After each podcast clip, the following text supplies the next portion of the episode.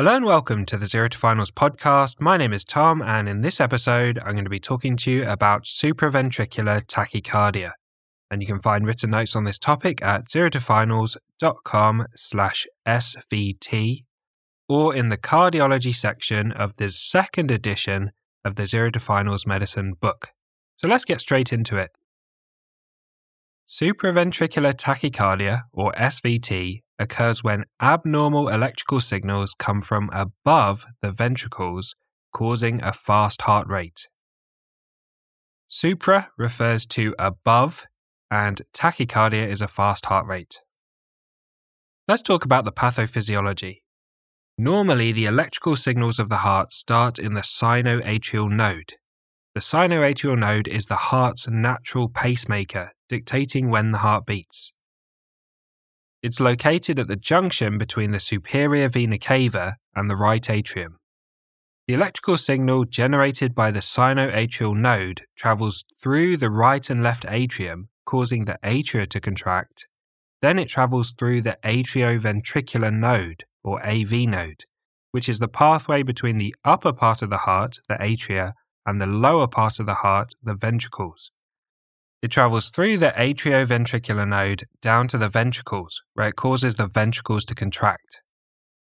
The electrical signal in the heart can only go in one direction, from the atria to the ventricles. Normally, it cannot travel from the ventricles back up into the atria. Supraventricular tachycardia is caused by the electrical signal re entering the atria from the ventricles the electrical signal finds a way from the ventricles back to the atria. Once the signal is back in the atria, it again travels through the atrioventricular node back to the ventricles, causing another ventricular contraction. This creates a self perpetuating electrical loop without an endpoint, where the signal is going from the atria to the ventricles, back to the atria, back to the ventricles, and so on. And this results in a narrow complex tachycardia. It's described as narrow complex because the QRS complex has a duration of less than 0.12 seconds.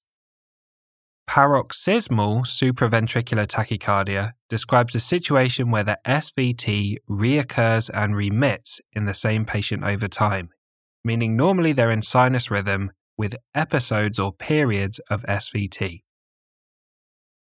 Let's talk in more detail about narrow complex tachycardia. Narrow complex tachycardia is a fast heart rate with a QRS complex duration of less than 0.12 seconds. On a standard 25 mm per second ECG, 0.12 seconds equals 3 small squares. Therefore, the QRS complex will fit within 3 small squares in supraventricular tachycardia. On an ECG, SVT looks like a QRS complex, immediately followed by a T wave, then a QRS complex, then a T wave, and so on. There are four main differentials of a narrow complex tachycardia, and we're going to talk about the ECG features that will help you differentiate these. These differentials are sinus tachycardia, supraventricular tachycardia, atrial fibrillation, and atrial flutter. Sinus tachycardia will take the normal P wave, QRS complex, and T wave pattern that you find in sinus rhythm. Sinus tachycardia is not an arrhythmia, and it usually is the response to an underlying cause, for example, sepsis or pain. Atrial fibrillation can be identified on an ECG by the absence of P waves it usually causes a narrow QRS complex tachycardia, meaning a fast heart rate with narrow QRS complexes, and it causes an irregularly irregular ventricular rhythm, as opposed to SVT, which causes a regular rhythm. In atrial flutter, the atrial rate is usually around 300 beats per minute, and it gives a sawtooth appearance on the ECG. This means the baseline of the ECG looks like the cutting edge of a handsaw.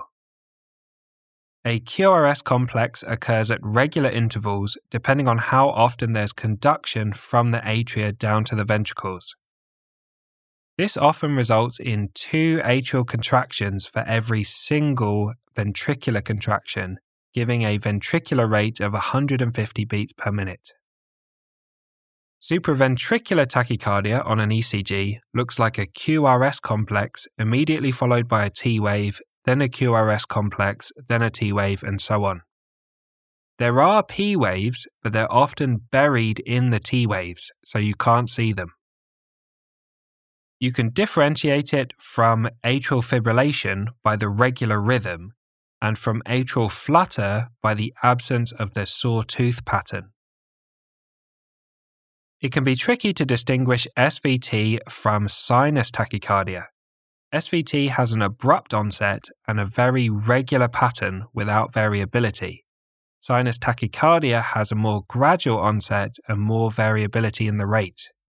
The history is also important where sinus tachycardia usually has an explanation, for example, pain or fever, while SVT can appear at rest with no apparent cause. Sometimes it can be difficult to distinguish between the different causes, so it's always worth getting help from an experienced person when in doubt.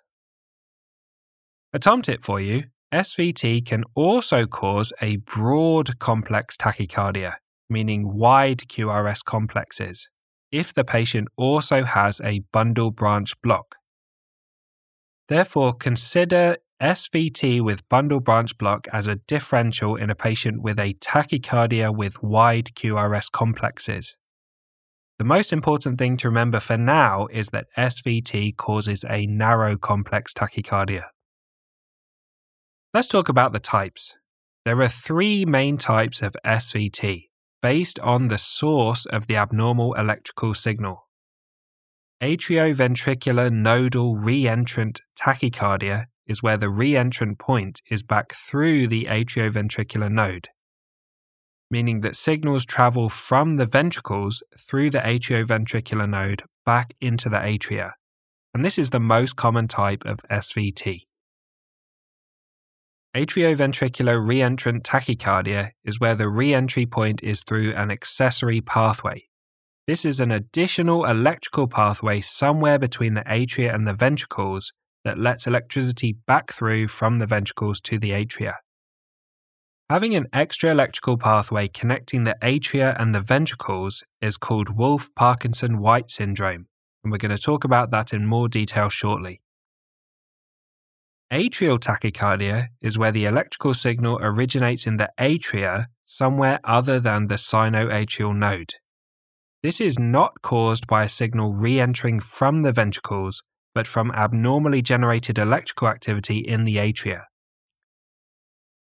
Next, let's talk in more detail about Wolff Parkinson White syndrome. Wolff Parkinson White syndrome is caused by an extra electrical pathway that connects the atria and the ventricles. It's also called pre excitation syndrome.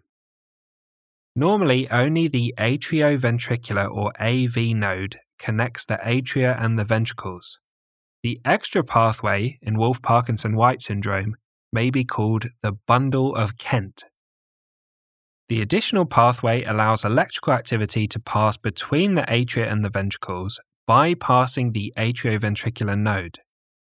This extra electrical pathway might not cause any symptoms, or it might cause episodes of supraventricular tachycardia. The ECG changes in Wolff Parkinson White syndrome are a short PR interval of less than 0.12 seconds, a wide QRS complex of greater than 0.12 seconds, and a delta wave. The delta wave appears as a slurred upstroke in the QRS complex and it's caused by the electrical activity prematurely entering the ventricles through the accessory pathway. The definitive treatment for Wolff Parkinson White syndrome is radiofrequency ablation of the accessory pathway.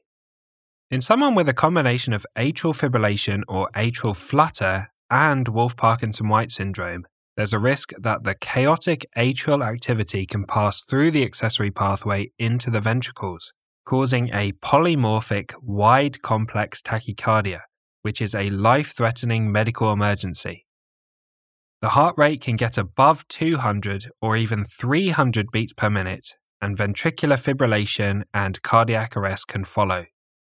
Most anti arrhythmic medications, for example, beta blockers, calcium channel blockers, digoxin, and adenosine, increase the risk of this polymorphic wide complex tachycardia by reducing conduction through the AV node and promoting conduction through the accessory pathway. Therefore, these medications are contraindicated in patients with Wolff Parkinson White syndrome that develop atrial fibrillation or atrial flutter. Let's talk about the acute management of SVT. The management here summarizes the Resuscitation Council UK guidelines from 2021 to help with your exam preparation. Get experienced senior support and refer to local and national guidelines when you're managing patients.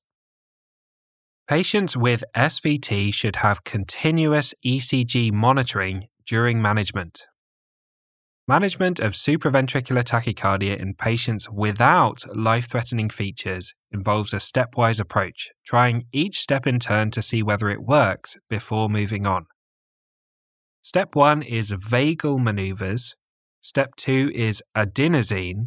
Step three is verapamil or a beta blocker. And step four is synchronized DC cardioversion. We're going to talk about all of these options in more detail. Patients with life threatening features, such as loss of consciousness or syncope, heart muscle ischemia, for example, chest pain, shock, or severe heart failure, are treated with synchronized DC cardioversion under sedation or a general anesthetic. Intravenous amiodarone is added if the DC shocks are unsuccessful. Patients with Wolff Parkinson White syndrome or pre excitation syndrome with possible atrial arrhythmias, for example, atrial fibrillation or atrial flutter, should not have adenosine, verapamil, or a beta blocker as these block the atrioventricular node, promoting conduction of the atrial rhythm through the accessory pathway to the ventricles. Using these medications in patients with Wolff Parkinson White syndrome with atrial arrhythmias can potentially lead to life threatening ventricular rhythms. Sometimes it can be difficult to distinguish this scenario from SVT, so the involvement of experienced seniors is essential. In this scenario, the usual management is with procainamide, which does not block the AV node conduction, or with electrical cardioversion if the patient is unstable. So let's talk in more detail about vagal maneuvers. Vagal maneuvers stimulate the vagus nerve, increasing the activity in the parasympathetic nervous system. This can slow the conduction of electrical activity in the heart, terminating an episode of supraventricular tachycardia. Valsalva maneuvers involve increasing the intrathoracic pressure, and this can be achieved by having the patient blow hard against resistance, for example, blowing into a 10 milliliter syringe for 10 to 15 seconds.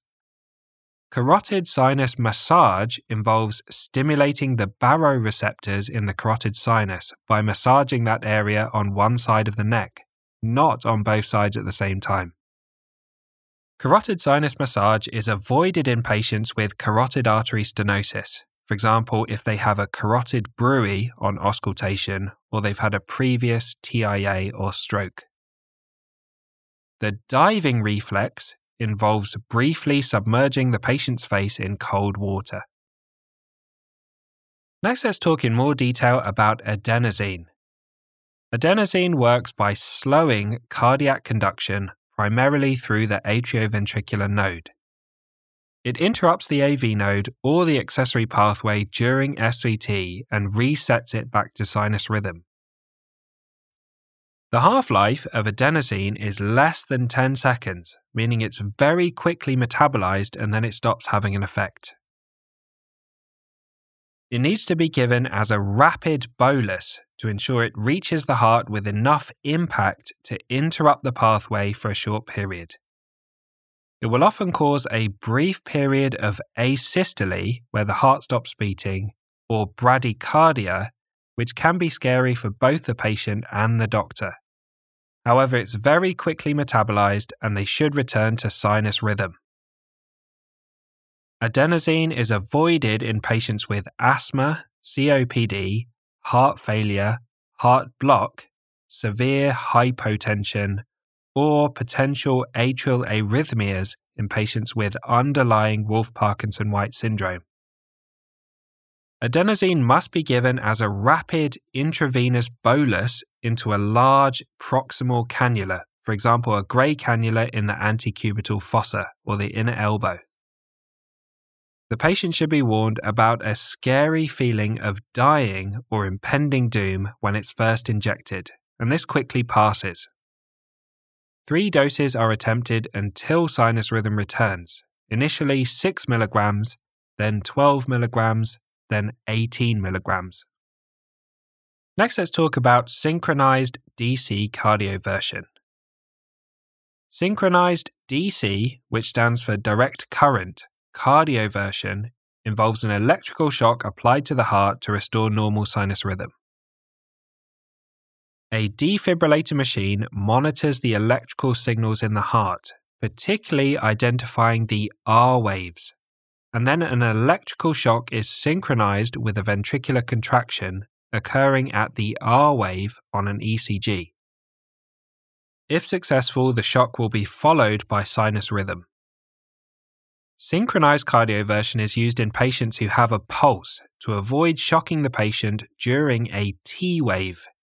Delivering a shock during a T wave can result in ventricular fibrillation and subsequently cardiac arrest.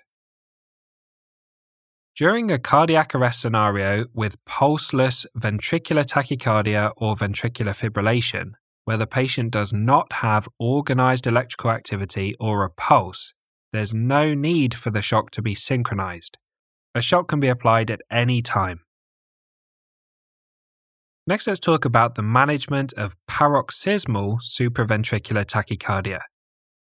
Patients with recurrent episodes of SVT can be treated to prevent further episodes from occurring. And the options are long term medications, for example, beta blockers, calcium channel blockers, or amiodarone, or radiofrequency ablation. So, finally, let's talk in more detail about radiofrequency ablation. Catheter ablation is performed in a catheter laboratory, often called a cath lab. The patient will have sedation or a general anesthetic, and a catheter is inserted into a femoral vein and then fed through the venous system under X ray guidance up to the heart. Once in the heart, the catheter tip is placed against different areas to test the electrical signals in that area. The operator attempts to identify the location of any abnormal electrical pathways. Once identified, radiofrequency ablation, which is essentially heat, is applied to burn the abnormal electrical pathway. This leaves scar tissue that does not conduct electrical activity. Destroying the abnormal electrical pathway aims to remove the source of the arrhythmia. Radiofrequency ablation can permanently resolve certain arrhythmias that are caused by abnormal electrical pathways, for example, atrial fibrillation, atrial flutter, supraventricular tachycardias, and Wolff Parkinson White syndrome. So, thanks for listening to this very long episode on supraventricular tachycardia. As always, a big thank you to Harry Watchman for perfectly editing the podcast. If you like this podcast, consider becoming a member of the Zero to Finals Patreon account, where you get early access to the podcast episodes, as well as the YouTube videos, and access to the Zero to Finals digital flashcards and question bank. And I hope you join us for the next episode, where we'll go through an overview of arrhythmias.